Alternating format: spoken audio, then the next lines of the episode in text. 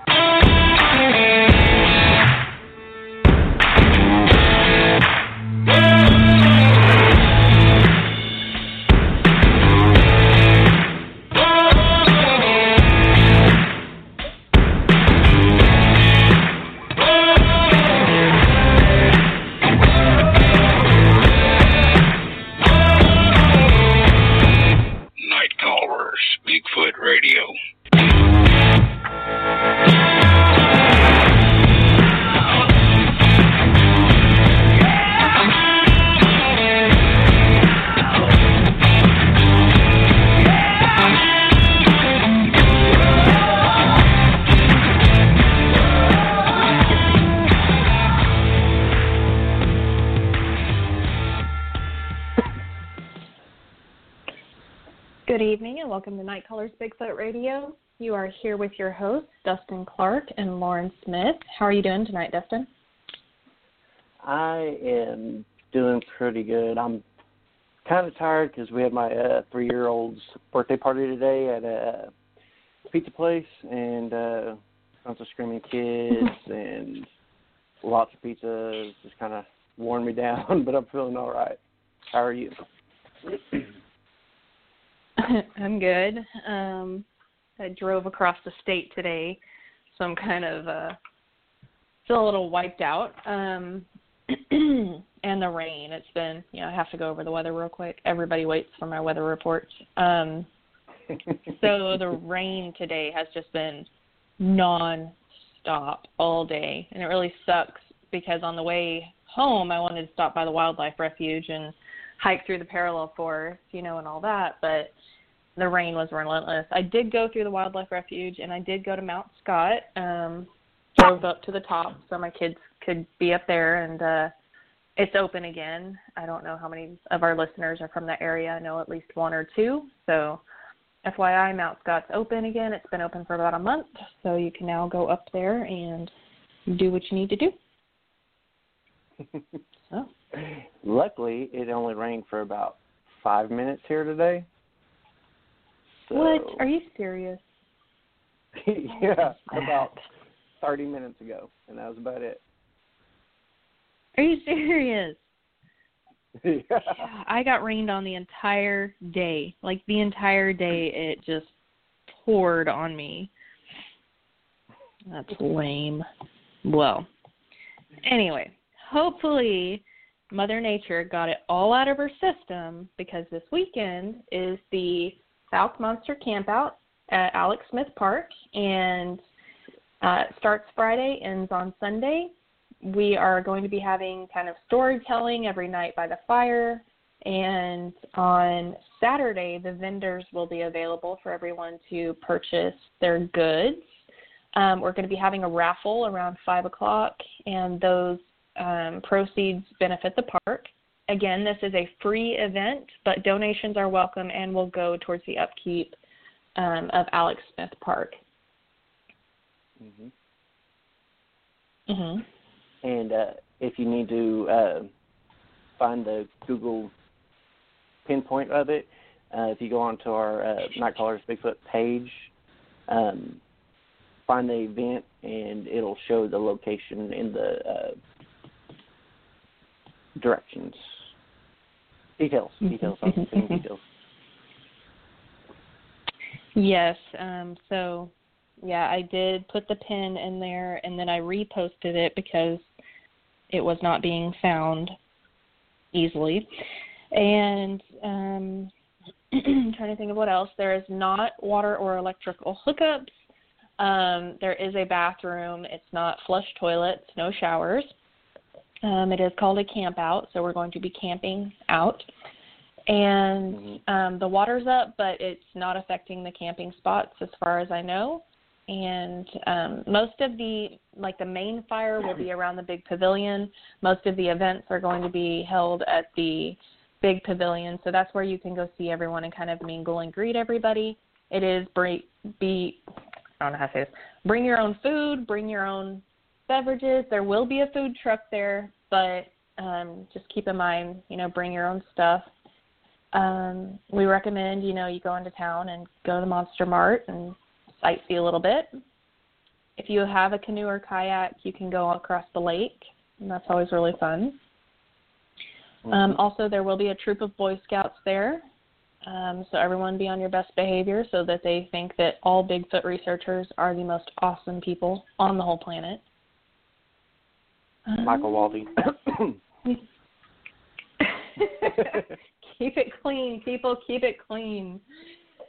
Um, keep it clean, or Keith Crabtree will get you, and that's one person you just really, you know, don't want to have to pick you up by your collar and shake you. All right. Well, um, we hope to see everybody there this weekend. Um, we hope everybody has a great time and um, gets to meet and greet everyone on their list of people to meet and greet. And I am ready to talk to our guest. How about you? All right. Let's introduce them. Go ahead. Oh, I thought you were going to read out it. Okay. Uh, tonight we have the awesome Lyle Blackburn in in in the build. Well, not building, but he's here with us. How you doing? You're doing Lyle? great. Keep going. I'm doing great. Thanks for having me.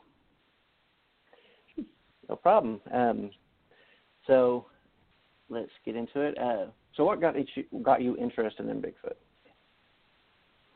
Uh, well, it's pretty much one of those things I was always interested as far back as I can remember. Uh, you know, I loved horror movies and things like that, and then at some point I got a couple of books um, that had stories about the Yeti and Bigfoot and Loch Ness monster, and you know, those really captured my imagination because I thought, you know, man, this is like these these are things I might see in real life, you know, and it you know it captured my imagination. It scared me, and uh, you know, but all those things seemed far away. I think I'd seen the Patterson Gimlin film, and you know that kind of creeped me out. And I grew up hunting with my father. He's a bow hunter, and so we had been out to you know all sorts of woods and camped and been to Arkansas and Texas, and uh, so I was familiar with the environments, and you know just thinking, wow, I might see some something like what I see on the Patterson Gimlin film, but you know in my mind that didn't live anywhere near where we lived. And then at some point, I saw the Legend of Boggy Creek at a drive-in, and of course, you know that dramatizes sightings uh, of a creature much closer uh, to home, where I lived in Texas, so about three hours away. So, at that point on, that just became the most fascinating thing I'd ever seen, and and uh, it sort of followed me through life, and you know, and then eventually I, I wrote a book on it, and that's kind of what got me into the whole world of Bigfoot, I guess.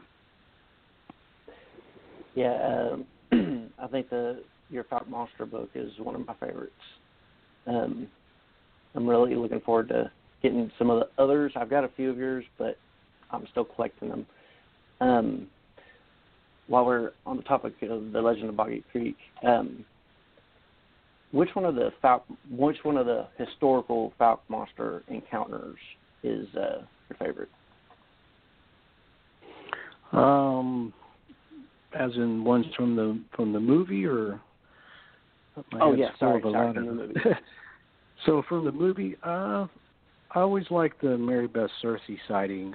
Um, the one where the scene where she's out at the well and the sun's dropping, and then uh, you know the the sisters in the bed saying, "Mary Beth, put a Mary Beth, put something over the window. The baby's gonna catch a cold."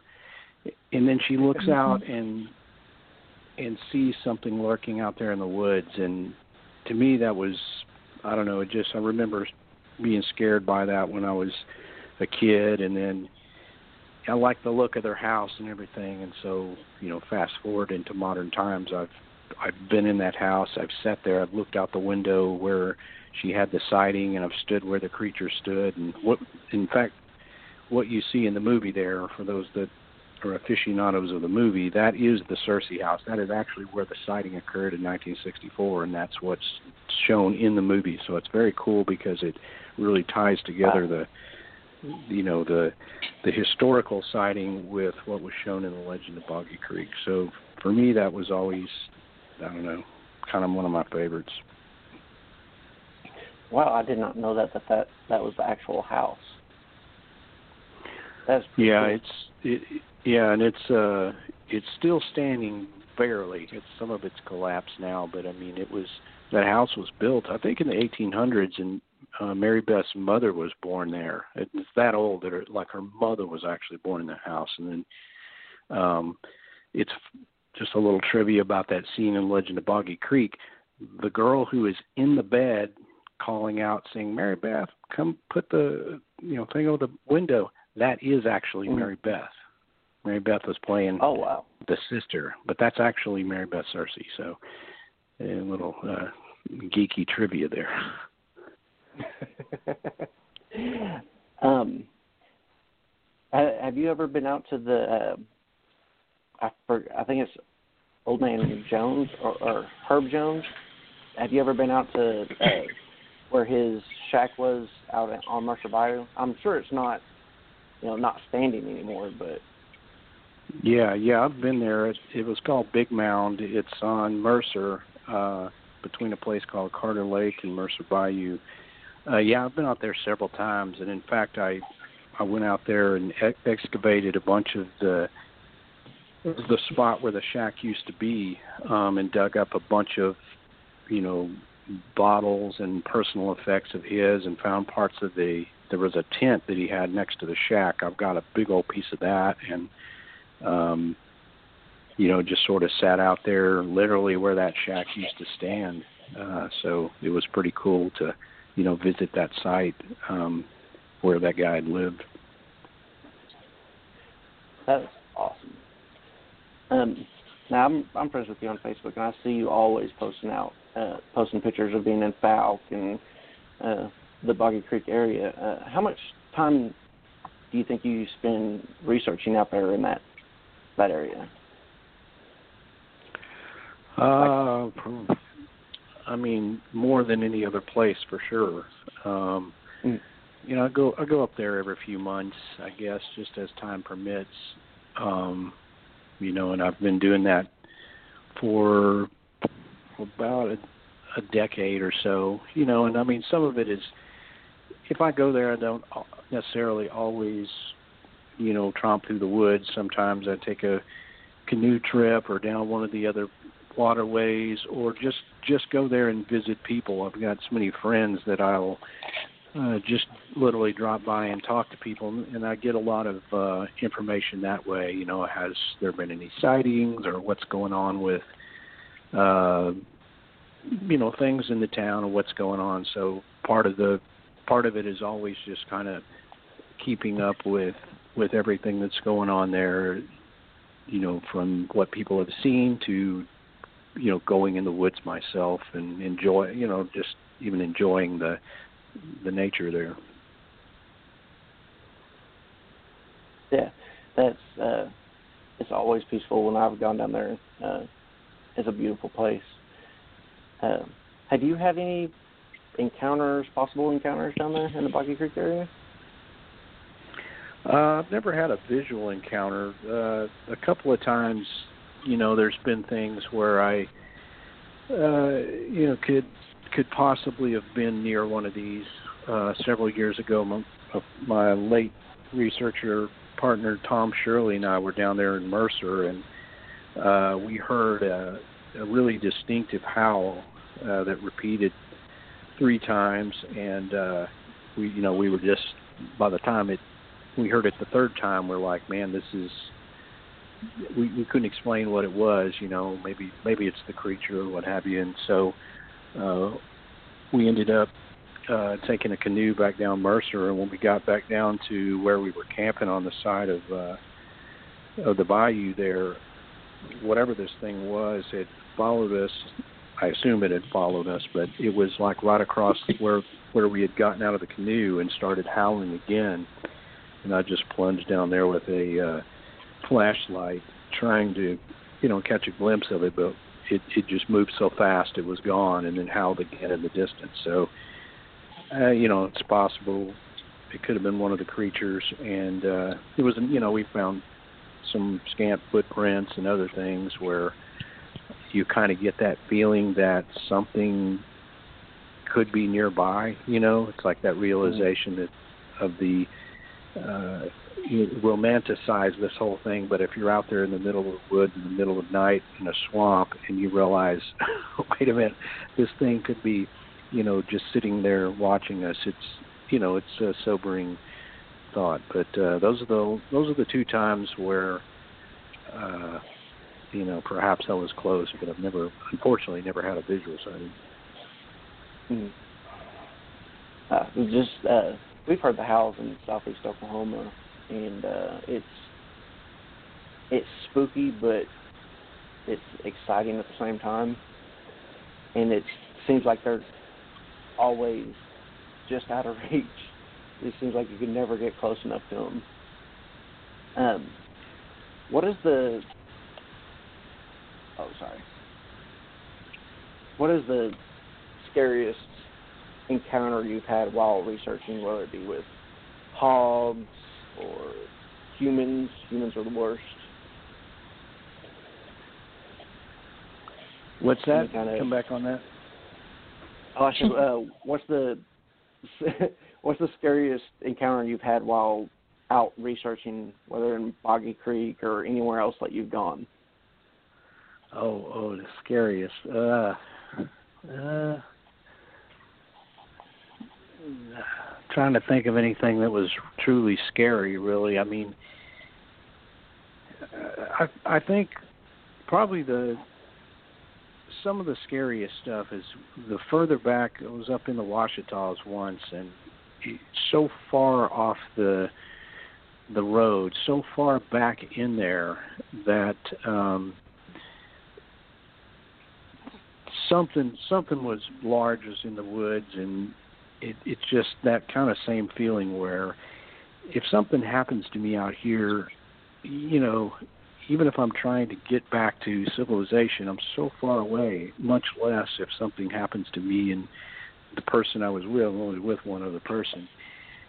If we disappeared, nobody would ever find us. Sort of that realization that you're in the middle of about as remote as you can get in, you know, in our area. If if there's a remote spot, that was it, and you you realize you're not the you may not be the king of your domain. You know, it's it's dark. You know, our eyesight isn't great in the dark. You know, there's things out there that are uh, they that's where they live. It's their environment. They're you know they're nocturnal. They can see. They could be in the case of Bigfoot bigger than you.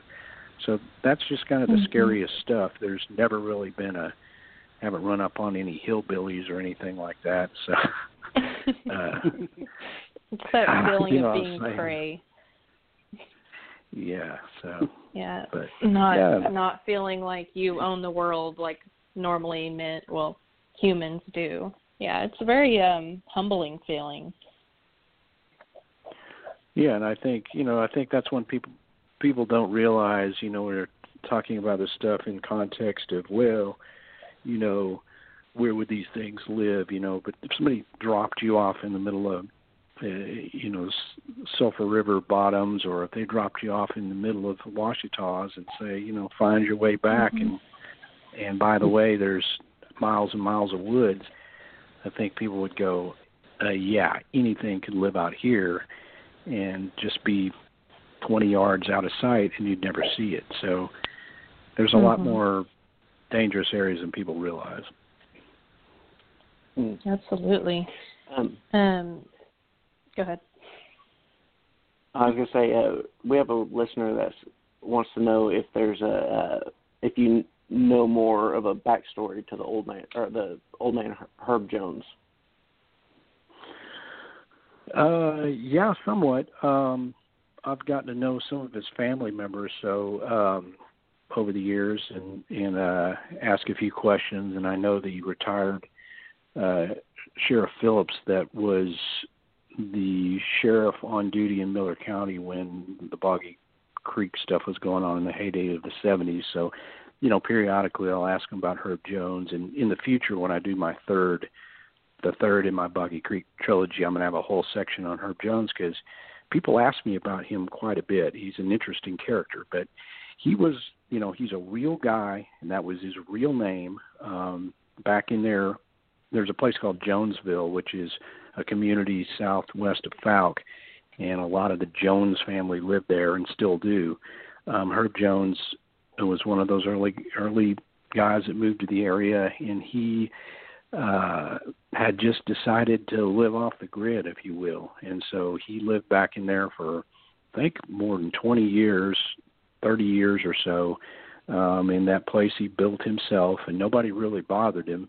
Um and people would bring him things. Travis what you see in the movie i mean people would bring him supplies. He didn't get around well. He had this he had had an accident. They said a, uh, he shot his foot off in a boating accident which sounds kind of weird, but but he did truly have that uh you know an injury and limped around. So i mean he wasn't you know a guy that could really get around much but uh he uh he lived down there. And after the legend of boggy creek was filmed unfortunately it kind of made people aware of where he was. And a, a bunch of kids went by and shot up all the bottles out of his trees and kind of messed with him, and that was unfortunate. And then uh, yeah. later on, he died. He fell through the boards in the bottom of that shack and became wedged and couldn't get out, and he succumbed to the uh, cold temperatures and and just literally uh, died of exposure out there. And uh, Sheriff Phillips said he went in there and that nobody had heard from him for a while and and or something and somebody went out there and found him dead in that shack. So he lived there till he died and uh probably would have been a really interesting character. I i wish i could have interviewed him you know in person mm. uh but i would have had to start this project a little little sooner but interesting guy. Yeah i i didn't know all that about him. That's crazy. I wouldn't that kind of sucks that after the movie came came out, people came and screwed with them and shot all because that that's one of the coolest things. Well, besides the monster in the movie is all the jokes he had hanging up in the the trees. I always thought that looked really cool, and for you know dumb humans to come and just shoot them all out, that just kind of that's sucks. Yeah, it's a shame. That was some of the backlash of of the movie. It's of course you know people were wanted to go down there and whether they were hunting the monster and and trespassing on private property there was just was a whole bunch of that going on you know which was a big problem for the town and for the sheriff and and all that so but but yeah I, I definitely plan to to do some further interviews with the family members to get even more of of Herb's backstory so when I write that up in the book it'll you know we can figure out you know all the tidbits of what he did before and what what led him to to want to live off the grid like that. I cannot mm-hmm. wait to read that. That is awesome. Okay, so uh, the three-toed prints that were found in that uh, was a soybean field. Yeah, soybean in, in the movie, field. The three-toed prints. Um, yeah, that was June June of '71. Yeah. I was gonna say, what do you think of the three-toe prints? Do you think it's from inbreeding? Do you think it was from an injury? What What do you think? Well, I mean, I talked to several several people who had been there and, and observed the tracks in person, including uh, some of the local news news reporters and some of my friends in Fouke. Um, it was kind of a split opinion on whether that was a real track or a hoax. Um, there's a lot of things that stack up negative against it as being a hoax, but at the same time, if it was, the the length of the trackway and the and the way they were made, and no evidence of any any you know hoaxing or human footprints it was really hard to imagine that somebody could have made those. Um, if you look at a, the best way to see it is a is a photo of the track. The the castings that you see just look in, kind of amorphous and indistinct. But if you look at a photo, which there's one in my Beast of Boggy Creek book, um, you see this long, narrow foot, and it's a long foot that doesn't really atom the anatomy of it would not really support something being seven foot tall. So either it was a a deformity, and of course that would result in three toes, because as we know, there's no primates on Earth that have anything short of five toes, and most Bigfoot tracks are five toes, which makes perfect sense because that's the natural construction that allows an, an upright bipedal creature to walk its best. But the three toe, uh, you know, could result in a small population inbreeding, which creates deformities, and those deformities usually manifest first in feet and hands. Um, or, you know, could it have been something like an injury? Um, you know, there's a lot of gators down there, but if you look at the track, it doesn't look like an injured foot. It looks like a foot that was, you know, made that way from the get-go. So, for me, without having been there to look at the trackway in person, um, you know, I can't say one way or the no- another. And people have told me all kinds of stories over the years as to what they think that is, but I'm still in the middle as to whether that uh, is, you know, actual evidence of of the creature, or if somebody did a very clever hoax. Hmm. hmm Yeah, I would- I'm I'm kind of in the middle as well. I mean, it there's a possibility something, or it could have stepped in one of them old school bear traps and knocked some off, or I don't know. It's I I would like to see one. I don't believe I've seen the cast of it. There, yeah, I mean, there I is a think cast of it in Monster Mart, right? yeah, hmm Yeah, there is. Yeah. There's one there that was taken, uh, and it's broken in three pieces now. But when you see that cast, it's like I said, the photo is the photo that was taken by the Texarkana Gazette is the best thing to that we have to analyze now because you can see uh, a better outline. I mean, it's definitely not something.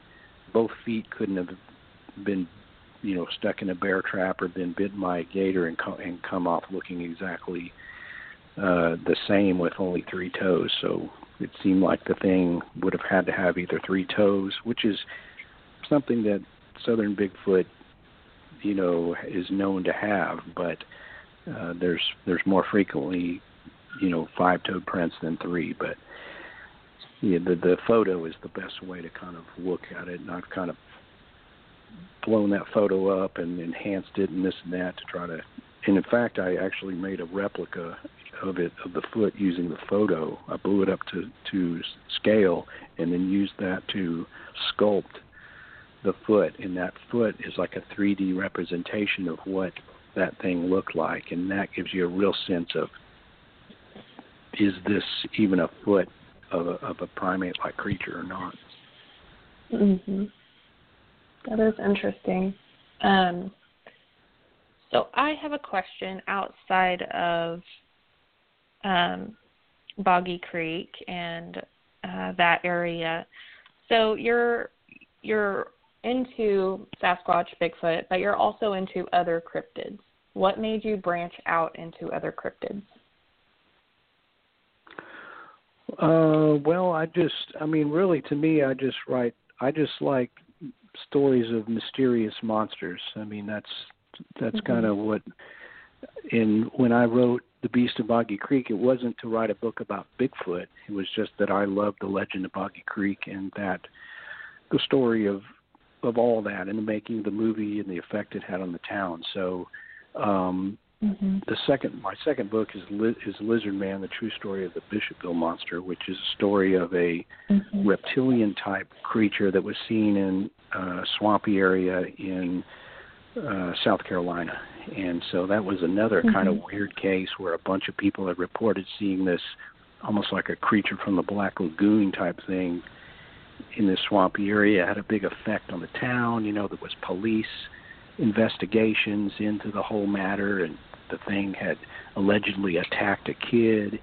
And so, you know, I thought, I love that story. I'm going to go out there to to South Carolina, and I'm going to talk to this retired sheriff, and I'm going to look into this story and see if it's something that is interesting enough. And it, and indeed it was, and I thought it made a great story. So that that became the second book. Um, so, you know, but within all that, of course, Bigfoot is sort of the, you know, the uh, the heavy hitter, and it's like the most. There's the most to those cases. So in my in my third book, mm-hmm. Beyond Boggy Creek, then I just examine the whole the whole entirety of the southern Bigfoot phenomenon. So really, I just like cool cool stories. I love Bigfoot, and I love all the sightings of really any of it, Thunderbirds and mm-hmm. uh, lake monsters. I'm just fascinated with with every bit of it. Right. Um, have you heard of the Kentucky Goblins? Yes. yeah, I'm I'm friends with Geraldine, the the girl who was in the okay. in the house at the time. Mhm. Oh, were you? Okay. Um, yeah, she's she's sorry. she. I wasn't there, but she was. So yeah, I've since gotten to know her. Yeah, yeah. She, was young at the time, but uh yeah, that's a that's just a classic, just a great cool incident, and you know one that it happened, and we can't say what those things were, but it wasn't a hoax. Mm-hmm. People didn't make that up. You know, it something happened to that family. Mhm. Yeah, and it's um I don't know if you've seen Hellier, but like it's actually that same phenomena has happened all over those states um in multiple areas. So kind of like Bigfoot, it's um not just he's not Santa Claus. He doesn't just pop up in one spot and then go to the next. You know, it's uh, all over. Yeah, yeah I had uh, yeah. Lauren. oh, sorry. Uh, Lauren recently took a trip, an outing to Kentucky, and uh, I was pestering her about the goblins were going to get her. yeah, the whole time. you know, when you're out yeah, um, researching Sasquatch, you hear um you hear something moving through the woods and it's huge you think or you know sneaking you think okay that's a that's bigfoot. Well when you're out you know and you hear something small while you're out there and you just don't think much of it. It's a squirrel it's a rabbit it's a possum armadillo whatever. You just don't think much because it's not it doesn't sound big. And so dustin just very kindly as I'm heading off for a four day hike into Kentucky, very kindly reminds me, hey, if something small runs at you, it's probably a Kentucky goblin. Oh, well, absolutely. I mean, you know, it's that's that's that's what's going on up there. So I don't know if I'd yeah. rather run into a, a Bigfoot or a or a goblin. I, maybe not. Maybe I'll pick the Bigfoot. That's yeah, what I, I said. I'd rather have something well. big yeah, I'd have something big bluff charge me, and you know I'm gonna go out fighting. But something small, oh, it creeps me out. I can't do it. I'm just not a fan. And the lizard man, that whole thing scares me as well. I don't know why that scares me more than Sasquatch, um, Rougarou, anything like that. that.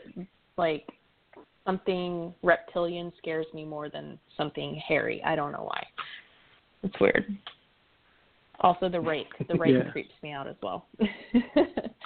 well, I think I think in some ways we can almost get our minds around Bigfoot. I mean, if it's a, so, you know, a mm-hmm. relic hominid or some sort of a species of ape or whatever it is, it's it's a little closer to what we understand. But you start getting outside of that to, you know, what just what is a reptilian humanoid? You know, that brings in a lot of other possibilities. And the and the goblins you know it's like your imagination what could that be? So i think they're scarier but just because they get further outside of the, the realm of explanation. And you know they just the sort of things of our nightmares and our ancestors nightmares you mm-hmm. absolutely.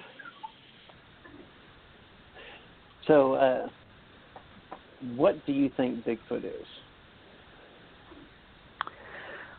Well, I mean, I I don't have a, a definitive answer, obviously, as as none of us do. So my my opinion is that it is a species of ape that probably had come here, you know, from from Asia across the Bering Strait, who uh, you know possibly a descendant of Gigantopithecus, which is something uh, you know a, a huge, possibly bipedal ape-like creature that lived thousands of years ago in Asia, and if it something like that had come over here and sort of disseminated across the U.S., uh, you know, perhaps prim- primarily in the Pacific Northwest at first, and then kind of moved around.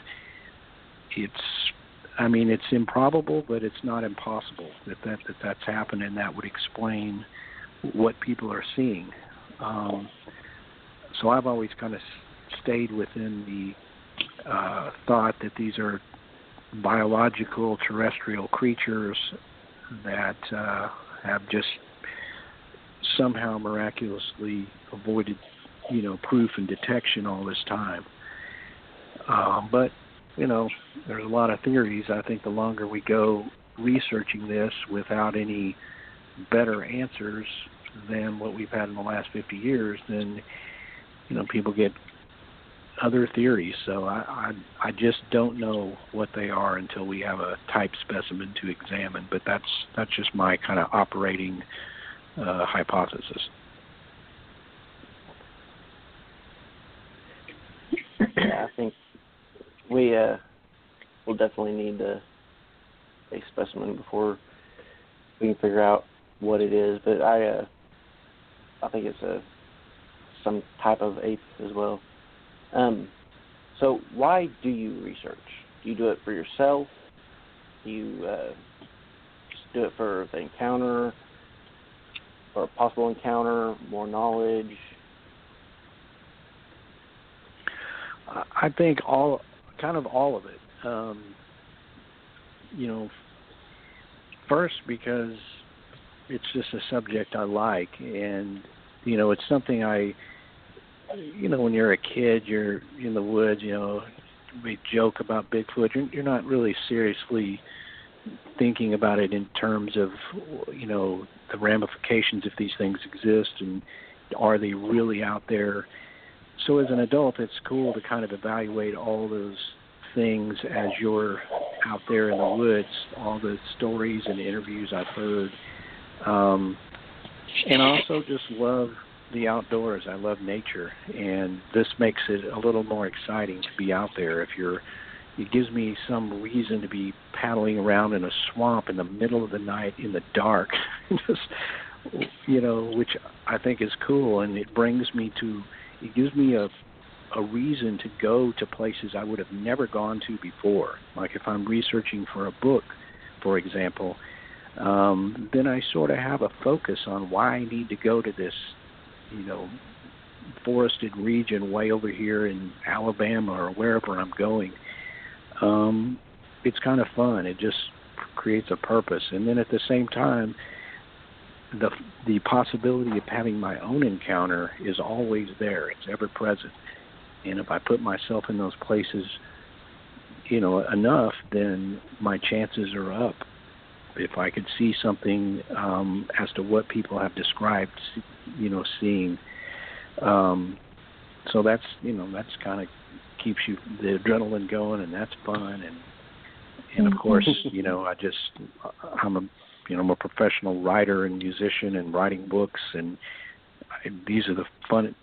They may not be the biggest selling genre of books, but they're the funnest to write. So for that reason, it's it's like a it's like a constant adventure. Um, in researching and writing these books, and it's fun. So I just I do it for all those reasons.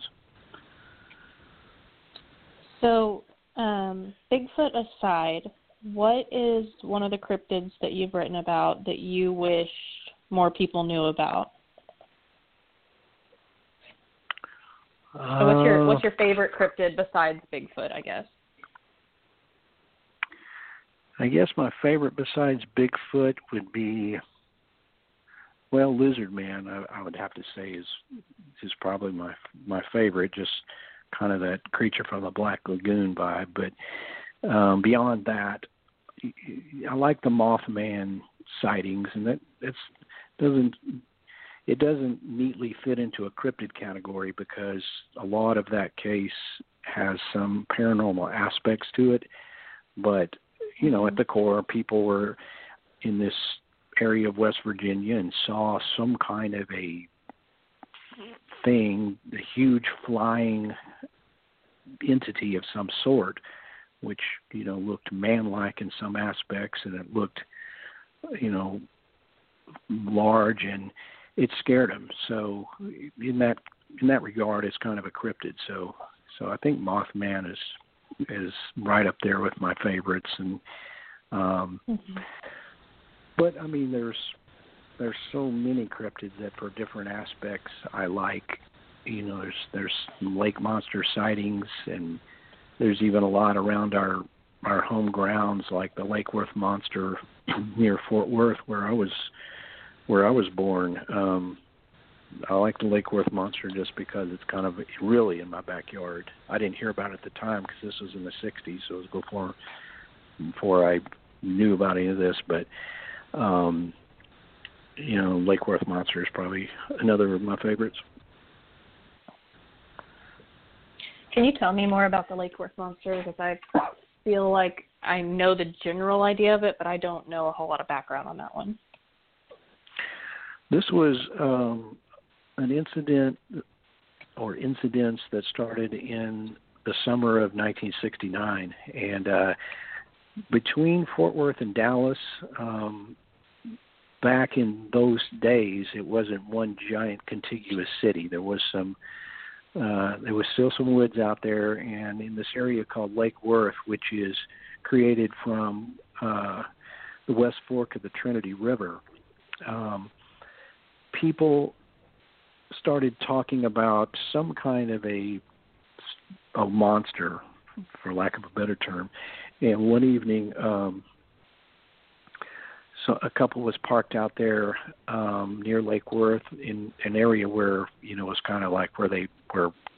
Uh, you know, people went to park and make out and drink beer and all that, and uh, they had a convertible and they had the top down, and this thing jumped out of the trees and tried to grab the girl and they kind of scrambled around and and drove off and went down to a cafe stopped in used a payphone to call the police and they their description of this thing was it it looked kind of white possibly had fur they said it it looked it, it might have had horns and might have had scales. So the first, the next morning, this appeared in the Fort Worth Star Telegram in a big article. It says something like "Fishy Goat Man uh, attacks couple at Lake Worth" or, or something that, along those lines, and and then this became like, uh, you know, a big news story, and people um, went down there to hunt the monster. And the next night, there was about 40 people standing out there, and they saw this thing run up on on this uh, hill over this place called the Pit, and it it grabbed a tire. There was a bunch of trash up there. It grabbed a tire and hurled it across there, and everybody scattered. And that was in the newspaper. And then, as the story went on, the descriptions kind of leveled out that it was some sort of an upright creature and it was covered in white hair and that kind of fitted into the Bigfoot category because um, there has been sightings of Bigfoot-like creatures with light-colored or white hair. I mean, it's you know, it, I don't know how many one in 50 sightings or something, but every once in a while people will say I saw one with white hair. So um, I researched this pretty well, and it's written up in my there's a big section in my book beyond my Beyond Boggy Creek book where I talk about the Lake Worth monster, and I also talk about other sightings in this area that um, where people had reported seeing white um, type creatures. So um, it's possibly a Bigfoot, but it had a lot of other uh, kind of urban legend stuff to it, like the Goat Man and everything, and it was uh, mm-hmm. it was a big deal back here in the you know, in the 60s, and people still remember it. And there was a book written, uh, Sallie Ann Clarke wrote a book on it back in those days. So um, for people who lived around this area, it was just kind of the you know the wo- monster of the woods story um, that became Mhm. famous. It's pretty interesting. Um, Which which incidentally, I get all that's been developed up a lot now. There's there's a nature preserve out there now, but people ask if there's still sightings, but really there really isn't. I mean, it's just Dallas Fort Worth has just been developed so much that it's kind of, you know, there's a pocket of forest, but there's no, and it's still the, the Trinity River, but it's it's not like it used to be back in the Mhm. '60s. Right. It's probably hard for people to understand that story um, without thinking about how it used to be versus what it looks like now. Yeah, and I mean, you know, I occasionally get people telling me of sightings, but the better ones are when you know people have told me of ones that have been in that time frame or even preceding that. You know, I had a woman tell me her father used to talk about seeing a white ape out in Decatur, which is Decatur, Texas, is not far from Lake Worth, um, and he saw something out there in like 1954. Now, he had no way of knowing about the Lake Worth monster stories or any of that. You know, I mean, he just and he was adamant he had seen a white ape. And of course, if you're talking 1954, this was before anybody knew of the terminology of Bigfoot. If you saw something in the woods, the Mhm. best you could say is it's an ape. Nobody said, nobody thought of it as Sasquatch or Bigfoot because nobody knew what that was really in this area. So I always thought that was very interesting that somebody had reported a sighting by quote unquote white ape in a place that later would become famous for a some kind of an upright thing with white fur, you know. Hmm So, whenever you're, so I know you probably get a lot of encounter stories given to you. Um, people, you know, hear why you're in town or hear what you do. Um, so you probably have like an internal catalog of a million stories at this point. Um, so I have to ask. If I don't ask this question, my mother will throttle me because she always asks this question. Whenever someone has told you of a um, of a Bigfoot sighting, has anyone ever mentioned a UFO sighting at the same time? yeah, well, that's that's a popular question. If if I speak at a Bigfoot conference, I don't get that question much, but if I speak at a paranormal conference, it's the first question when those hands go up every Mhm. single time. Um, and the answer to that is only a couple of times has somebody mentioned a UFO sighting in conjunction with them telling me a story of a Bigfoot encounter, um, as in we're talking about something that may have happened in proximity or in the same time frame as the Bigfoot encounter they're telling me. It's it's happened a couple of times, but by and large, Bigfoot sighting, no one ever says anything about a UFO. Um, Mm-hmm. and you know, I've looked into those in my newest book, uh, Momo, the, the Strange Case of the Missouri Monster. That was a story from the 70s in in Missouri um, about a Bigfoot-like creature seen there. In this case, there were a lot of UFO sightings in conjunction with that. So I had to kind of evaluate whether Hmm. there was any possibility of connection between the two, and ultimately Mm-hmm.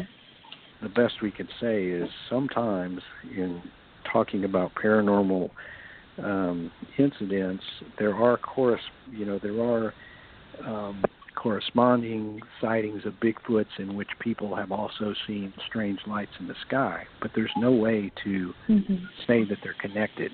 I mean, because we know people Right. see UFOs and we know people see Bigfoot, so certainly at some point they're going to kind of converge and be reported in the same area at the same time. But does it really mean that you know our extra our our outer space neighbors are dropping off their pets, as people have Mhm. theorized, to you know run loose in our woods? I just don't see it. That just sounds ridiculous, but um A little too and- bizarre for even you.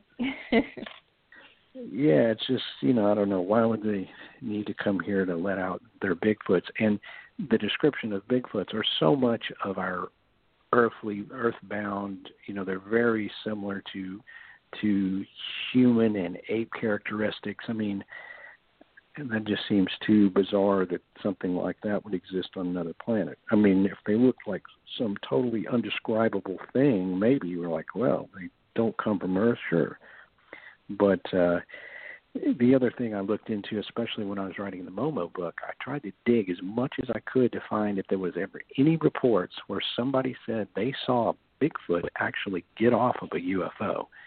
And there was only two vague stories I could find that sort of fit into that realm, but beyond that, it was pretty much uh, kind of two separate things that occasionally would converge. Had to ask, so Have thank you you for ever- answering. Since we're on the topic, have you ever seen a UFO? No, I have not. I don't. I don't think so. Okay. Now I have seen a ghost. Let me just let me throw something out there that I have seen, so I don't come up negative on everything. But yeah, I've seen what people would describe as a ghost, a whitish figure, and uh, all that. So um, that's off the list. It's still, I mean, I've seen weird lights, but I don't think I've seen a craft or a UFO. So still looking for that. Mhm. Uh, that was Um, the uh, ghost story. I was that was, was going to be my next question. If you'd had that paranormal encounter, uh, would would you be all right going into that story or?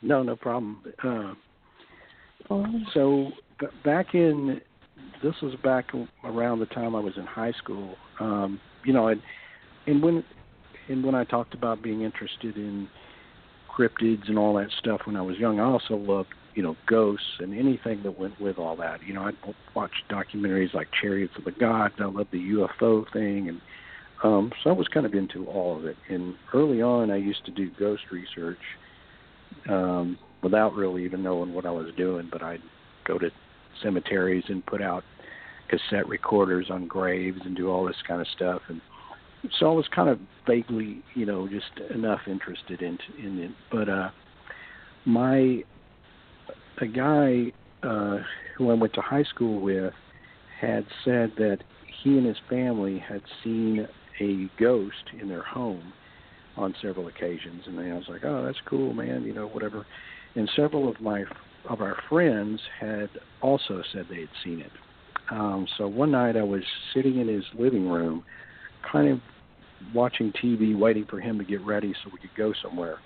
And out of the corner of my eye, I catch a glimpse of this whitish figure that walked from the front room across to a hallway. And of course, when I caught a glimpse of it, I kind of turned and looked because at first, you know, your natural instinct is there's a person or whatever, and you just naturally kind of turn and look.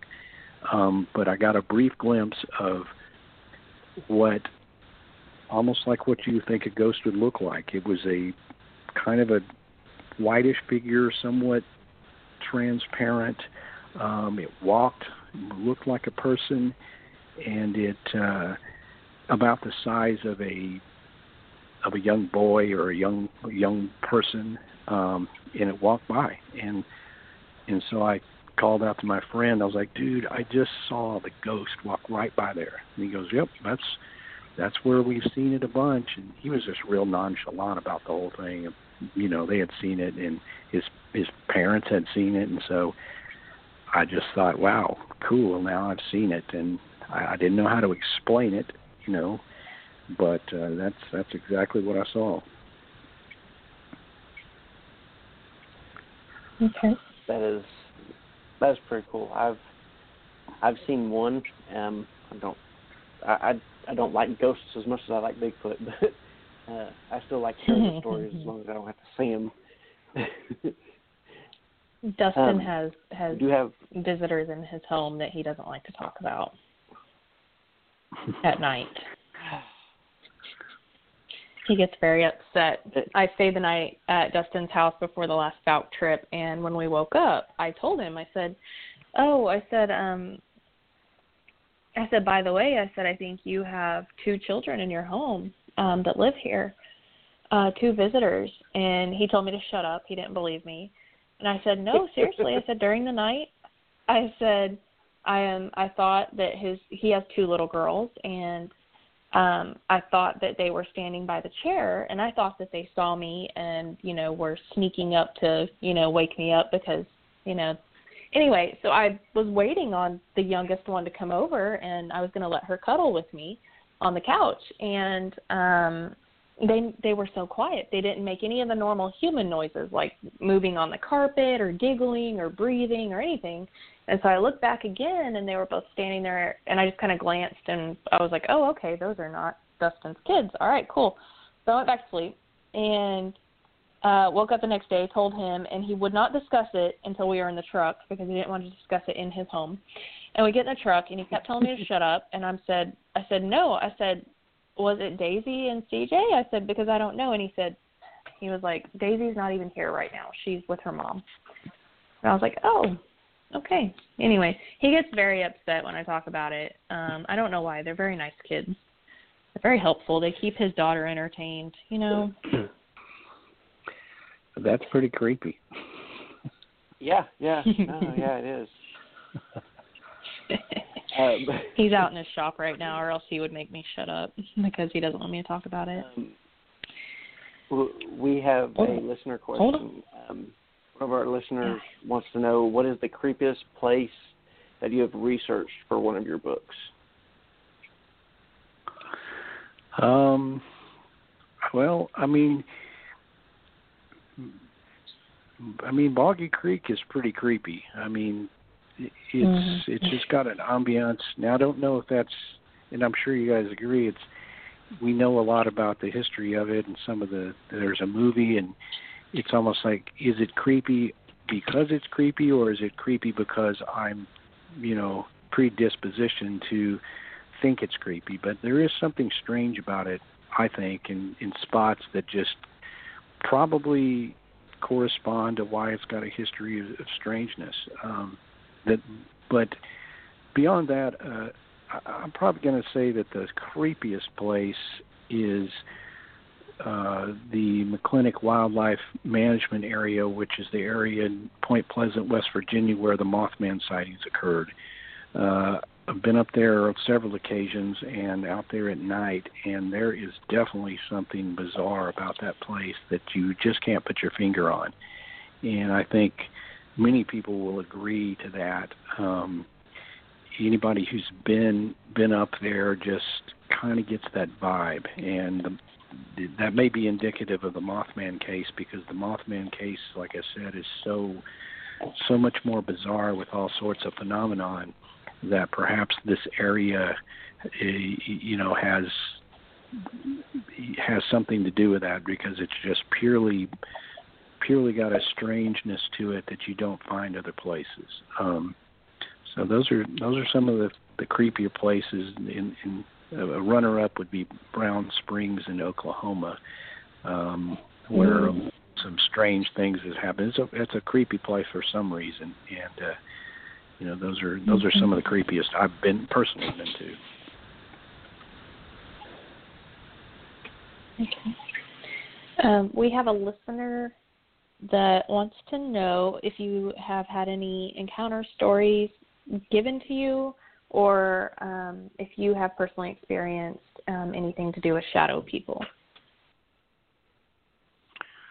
Shadow people, uh, you know, I've I've gotten some some reports that sort of fall into that category um, from ranging from people saying they've seen shadow people in their homes, um, sort of it's like a like a ghost encounter, but but different, you know, to where they felt this was a entity that could be described as a shadow person.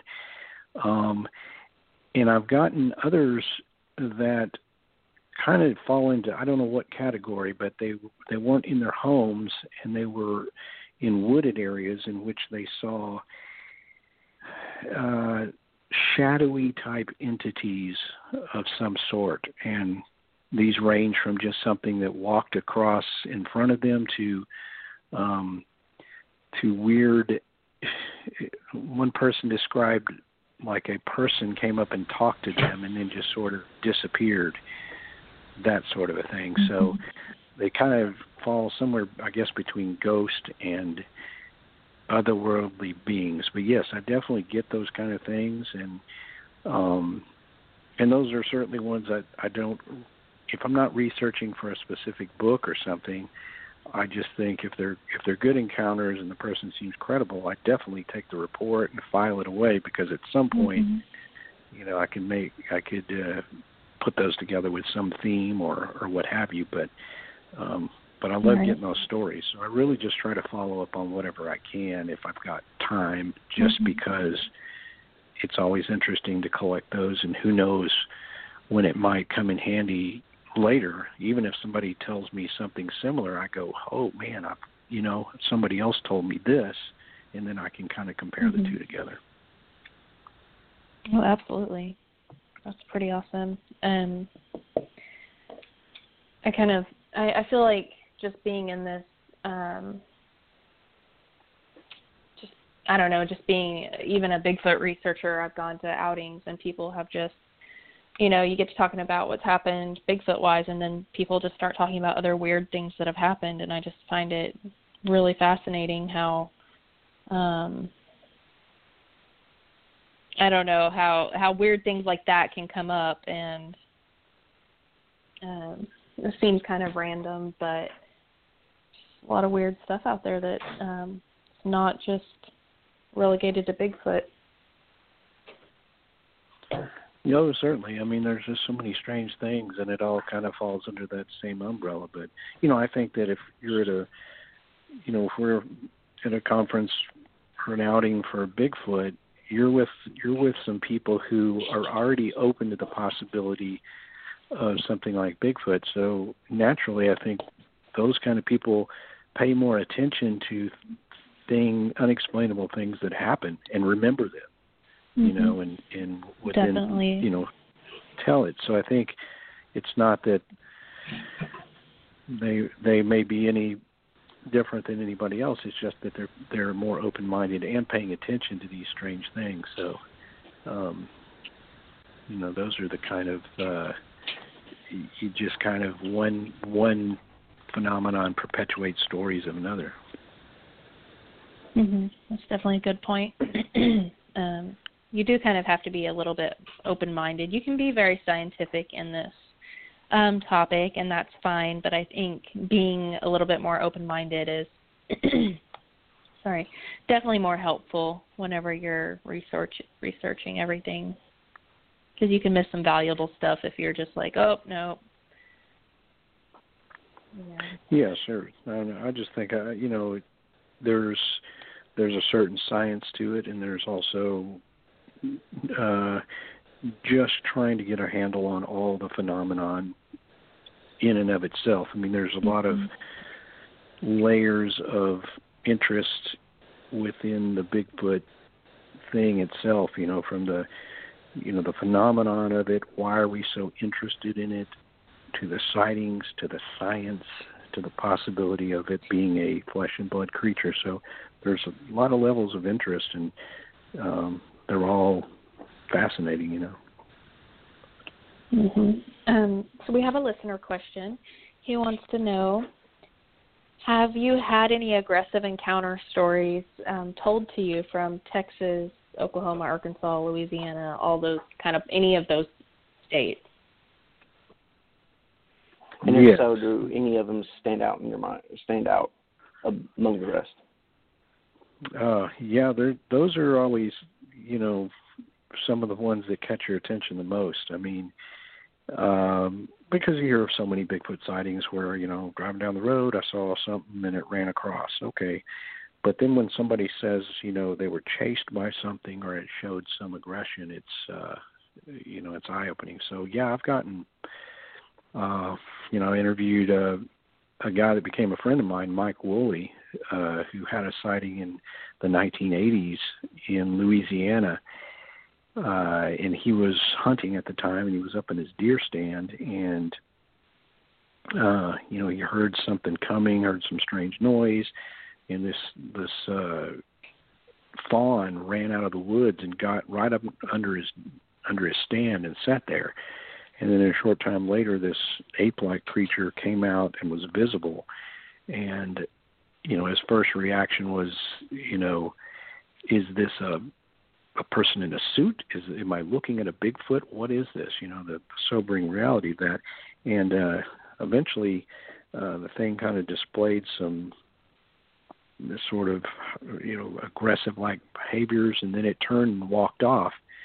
And at that point, he was like, I can either sit here all night or I can run for it. So he he got down out of that deer stand and took off running for his truck.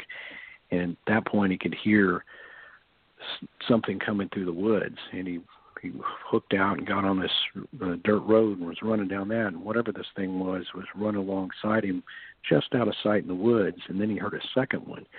And they basically trailed him right up to his truck and enough so he turned around and just started shooting his gun in that direction although he couldn't really even see him and jumped in his truck and drove off. And his feeling about it was is they you know they could have easily gotten him if they wanted to, but they, for whatever reason, wanted to drive him out of the area. Um, and uh, you know, he was traumatized and scared by this this incident. I mean, he's he was a tough guy, a hunter, and it shook him up. Um, there's so many others. There was a lady up by Crook Lake in Texas um, some years ago that uh, they had a flat tire out out by this lake, and her husband had to walk back to town to uh, to get some help. And while she was in there, three big Bigfoot, uh, a male and, and two female, walked up to that truck, and they tried to pull her out of it. and uh, that's pretty creepy. Um, there was the famous siege at Honobia up in uh, the Honobia area, Kiamichi Mountains in o- Oklahoma, mm-hmm. in which uh, there was a, a many incidents going on in which these presumed Bigfoots were trying to get in this house and they were stealing venison from the shed and uh, the BFRO was down there and these guys were shooting at them and it was just a, a bizarre story. But yeah, there there's quite a few of those um, aggressive you know stories. I mean, there's there's by and large more just brief sightings than there are of those kind. But um, if you check out my book Beyond Boggy Creek, I got a whole section on uh, aggressive Bigfoot encounters in there, and it goes all the most the most prominent ones in the in the southern area are in there. Awesome. Um, so on the flip side, have you had any um, interactive encounters told to you, like um, nice interactive encounters? Um, I have. The I would say the the thing about some of those I've had is they've been the least credible witnesses, in my opinion, mm-hmm. um, which have described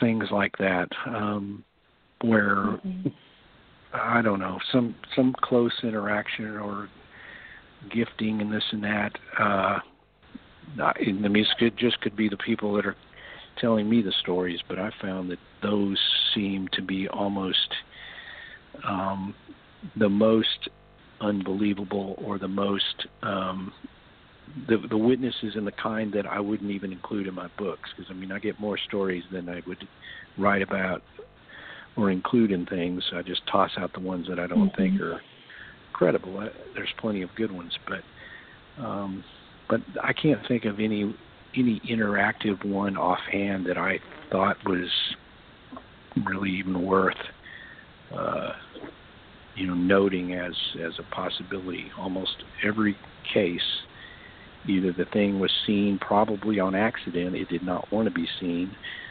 or it was displaying some kind of a territorial aggression. Gotcha. Dustin, Did you have any other Uh, questions? Oh, yeah. I was gonna say uh, one of our listeners wanted to know if uh, you and Ken were going to do any more uh, research videos. Uh, yeah, and talking about the American Monster Tour thing we just posted on YouTube, we had originally um, we shot that one and it was finished as a the concept for our, our own show, and we shot one other one um, which has not been completed. So we hope to finish the other one. The problem with the whole thing was we had teamed up with a, a producer and um, cameraman who we were going to basically circumvent network television. Um, you know, both Ken and I have been on plenty of shows, and we're not always happy with, um, you know, them having the control and in the what they want to do. And we wanted to do a show where it was just literally following us around doing real research, which is a challenge to make an interesting show because a lot of real research is academic or sitting around or it's boring. But um, I think we created something that's realistic and, and just follows us around. The problem was is the producer and cameraman um, decided they they couldn't continue and we didn't have the funds to continue to to do it if we had to pay somebody because this at the time it was a partnership so um we just literally this is the problem we have no money to do the right kind of show you know but if you want to do a network show now you've got to compromise in some ways conceivably to get it done so the answer to that is we have one other filmed and we're hopefully eventually can get it finished but beyond that there's there is no show without funding basically Mm. Hey, uh, another question. Uh, what are your thoughts on the uh, the boy from North Carolina that went missing for two days and said he hung out with the angelic bear? Do you remember that story? yeah yeah yeah and that's you know there's been several of those kind of things that come up in Paulides missing 411 books where um these young young kids say they were I was taken care of by a bear. Um I mean, you know, I, I without having interviewed the boy or or something personally, it's it's really hard to say. Um but Mm. um but I mean it's of my opinion that if if Bigfoot creatures exist, then certainly they could display some kind of um, perhaps motherly attention to a human, the same as we've seen in occasionally with great apes. Um, you know, we've seen some cases where a you know a female gorilla or something will uh, be protective of a lost child. Um, and so, you know, you can kind of make a jump and say that that Big, Bigfoot could very well do the same because it's harder to imagine that a bear would do that because uh, they're just. I mean, not to say that it's impossible, but bear a little further from human than than than, than great apes. So, um, you know, I think that's a, a possibility. Although I don't, you know, if the kid, it it really just depends on how much how much this kid knows about bears. I, I have to interview him. You know, when my Yeah. I'm trying to think. You know, we, when my daughter was three, did how much of a handle did she have on what is a bear and what is a Bigfoot? I don't know, but um, I don't know. In some of those cases where kids had disappeared and they were unharmed, unscratched, and they had been obviously carried somewhere, I just don't see a bear having carried carried them. And if they say, "Oh, a bear carried me into the woods," I mean, come on, bear, big claws. They don't. They're not going to pick them up like like a a great ape could. So, um, yeah, I think those are interesting thing, and it's it, who's to say? Maybe maybe the kid was taken care of by a Bigfoot. So there's your there's your good, heartwarming, interactive story. Thank you. oh my gosh. I mean, my son thinks that Chewbacca is a Bigfoot, and he was about three when he decided that. So And there was no talking him out of it. He wanted to know what that Bigfoot's name was, and I told him Chewy, and he said Chewy. He said that's a funny name for a Bigfoot. And I was like, that's how they think. they think in you know, like Yeah. like not that that there was a Bigfoot. It's that it had a weird name. That's what was weird to him. You know. right. Yeah, I mean, you know, he's a space Bigfoot, so he, you know, they got weird names in space. So, I mean, obviously. I didn't even tell him that part. Guess I should have. Um, all right, so we have about 15 minutes left, and I would like to know are there any new projects that you're working on that you would like to kind of, you don't have to tell us in detail, but um, just you can be vague or give a spoiler or, you know, just something exciting that you're working on? Okay. Well, yeah, I can I can do that. I'm seem to be always working on a number of projects. Um Mhm. let's see. The one coming up as people may or may not know, I work with Small Town Monsters um, out of Ohio on documentaries, and we've I've been involved in quite a number of those. Um, I'll be working on and narrating uh, an upcoming one called The Mothman Legacy, which is a follow up to our film The Mothman of Point Pleasant, which came out several years ago. So I'll be the narrator on The Mothman Legacy and um, give us an opportunity to follow up on some of the other um, uh, reports of, of Mothman type activity that occurred after the initial flap in 66 and 67. So we're excited about that. Um, I have a new book coming out uh, called Sinister Swamps, and I've just recently announced that. But it's a book I've literally been working on for about 10 years over time, um, and in which I explore some of the most notorious swamplands of North America and and, and discuss the strange phenomenon and spooky stories that have come out of those areas. So I'm kind of excited about that because um, most of the books so far have been based on a, on the cre- on a creature and the effects on the town in a one very small location and one type of creature, other than the Momo case, which kind of had some other weird aspects, as I mentioned. But um, with Sinister, Sinister Swamps, I'm more focused on a type of um, uh, geographic location, and within that, I can discuss all sorts of strange things that go on. And I mean, this includes, of course, a lot of cryptid activity, um, ghost reports, um, stories and legends of witches,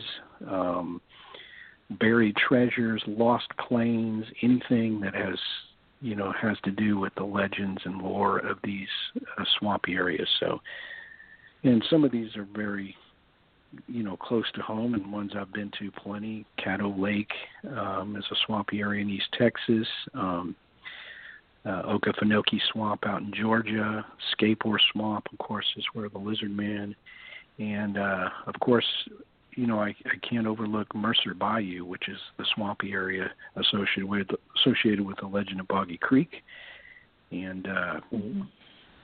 And of course, uh, I'm including uh, kind of it's kind of worked out in a strange way, but uh, kind of it, that's close to the end of the book, and one of the most recent possible encounters was by uh, Dustin, and when I heard about that, I thought, man, this is just like strange timing. So it includes, um, you know, per, pe- people I know that have had strange encounters. So, um, you know, for all those reasons, the book is is going to be pretty cool, and it should be out around April. I'm I'm thinking. I, I no longer use publishers anymore. I did originally on my books, but then I realized why do I need these people? So now I'm on my own schedule, which is a little more like whenever I can get it done, it comes out. I don't have to wait a year, a year and a half later um, from getting the publishing deal before it comes out. So hopefully we'll get it get it out by by April. Um, awesome. Pretty I, awesome. I cannot wait to get it. this is kind of like my chance to in in in some ways, you know, some of these reports I've taken, like we talked about earlier, where it's like I get a really bizarre report, but I don't know what to do with it because, you know, a lot of my books have been, you know, Bigfoot subjects or they've been in this specific area, but um, you know, I've got a lot out of from swamps over the years. So I thought, man, this is cool because I can start putting these in there. Um, because it really didn't matter what it was. It was just that it had come from that area. And I think when people if you if you get the book and you read you know if you read about the Everglades or whatever you're going to know like more than you ever knew about the really bizarre stories that come out of this specific area so that next time you go there to visit you'll be looking over your shoulder and you'll be mm-hmm. uh you know poking in the water looking for lost planes or whatever it is. Uh it was just a fascinating kind of research mission. And in so, in some ways I just do this cuz I like it so that I'm discovering all these cool stories. Um as I research the same as when the readers come along the journey you know you're learning about things um that you may not have you know heard about before so it, it's it hopefully uh people will dig the book Well, I'm excited I think for it. you don't have to worry about that.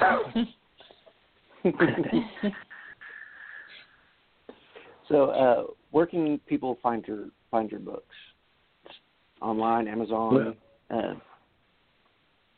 yeah, I mean you can of course available on Amazon, um, BarnesandNoble.com. Some of them are on there on Barnes and Noble. Um, available in ebook and and uh, paperback and even some hardbacks. Um, and then really the best place to find out information would be my own website at lyleblackburn.com.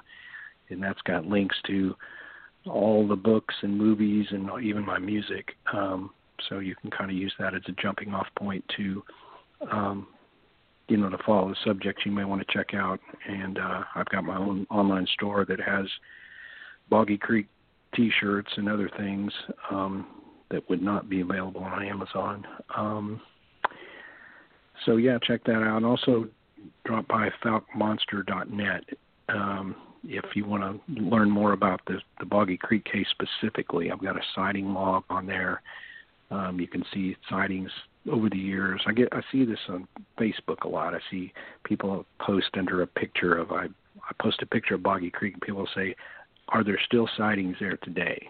Well, I'm like, well, mm-hmm. he probably doesn't have my book, I guess, but hey, you can go to this, you know, I, for that purpose, the quick list. You can check out foukemonster.net, and uh, and that's got, you know, kind of an overview of everything that's been going on historically in Boggy Creek, information about the books and movies, and that sighting log that will tell you that. Um, you know, a young man was there in December in Mercer Bayou area and and saw something um, among the trees. So. Mm-hmm. so is, uh, if you if you if you know what I mean, Dustin. Yeah, yeah. I, I was flattered that you called me young man. So. Um. well, you know, I just wanted it to sound sound uh, sound you know, I didn't want to just generically it was it was that, but specifically, yes, mm. you you are young anyway. oh yeah. Um, on those websites that uh, that you listed, uh, is there a link on those to where people could contact you um, to give you their encounters? Yeah, yeah, if, if, yeah. If you're on my site, it, it all kind of leads somewhere to me uh, yeah, my uh, contact is on there. So yeah, if anybody's had anything, um, you know, seen anything strange that uh, fits into this realm, definitely let me know. Um, I'm starting to. I've been really trying to collect. Uh, specifically, I've got another project where I'm going to be visiting, revisiting uh, some of the Fouke and, and Arkansas sightings in general. So I'm really trying to round up anything that's you know from that area as far as sightings over the years. So if anybody's got any of that, just definitely contact me that way. Awesome. All right, Dustin, do you have any last questions? Um, it, don't you have a, a new album coming out? Yes, I, I have that too. Uh, sometimes it's a lot, um, but yes, I my uh, I've I write the books, but I've been a musician most all my life, and that's part of my I guess career path. Um, in my band Ghoultown, which you can get uh, a link from my site to. Uh, we're about to re- go in the studio to record a new album, which we do every several years, and uh, so that should be out later this summer, provided I don't collapse somewhere in between. But um, so yeah, this this is a this is a brand new full length album, and it's been a couple of years since our last one, so we're excited to get in the studio and to uh, to get that going. That's awesome. All right, uh, I think that's all the questions I have tonight. Do you have any, Lauren? Um, not really. Uh, looking forward to having you at the Fouke Monster camp out this weekend, and we appreciate you uh, coming to support Alex Smith Park. I know you've probably been there more times than you can count. Absolutely, I, I wouldn't miss it. So yeah, it's an exciting uh, opportunity to to hang out with some like-minded people and enjoy the uh, beautiful and spooky uh, realm of Fouke, Arkansas. You know, and certainly Smith Park does deserve some as much funding and assistance as it can be given because it's a free place. That's one of the most awesome things is that people go, where can I camp? Mm-hmm. We can camp here, and it's free, and it's right next to a mm-hmm. you know a scenic lake. So it's a great place, and mm-hmm. um, you know a great place. A, a, a, you know, a great thing to benefit through this camp out. So hopefully everybody will join us. Um, you know, the whole time or at least one of the days. All right. Well, thank you for um, adding your support in there and um, every and so I know that people are going to um, want to come up and talk to you and you seem like a pretty friendly guy and that you're always inviting people to come talk to you and um, talk about your books and your works and everything. Yeah, I'm pretty friendly, I suppose. So yeah, yeah just uh, I'll be there hanging out. So definitely uh, come out. I'll I'll bring some books and T-shirts and what have you. But uh, always look forward to uh, just hanging out with with everybody, and it's like one giant, great, awesome family. yeah, it's awesome. Well, thank you so much for coming on tonight, Lyle. I really appreciate it. Um, this has been a great interview. Um, and I know Lauren has enjoyed it a lot because she's a huge fan of yours. Well, I really appreciate you, yeah. you y'all having me on anytime. Yeah, thank you for coming on, and uh, we will see you this weekend. Sounds good. All right. Okay. Um, so everyone, because the Fouke Monster Campout is this weekend, um, and we have had Lyle on tonight, we will not be having a show this Wednesday. So we will see everybody else next week. If you can't make camp out, hold on, the blog talk lady is yelling at me. And uh, so everybody have a great week, and we will holler at y'all next time. Good night, everybody. Bye.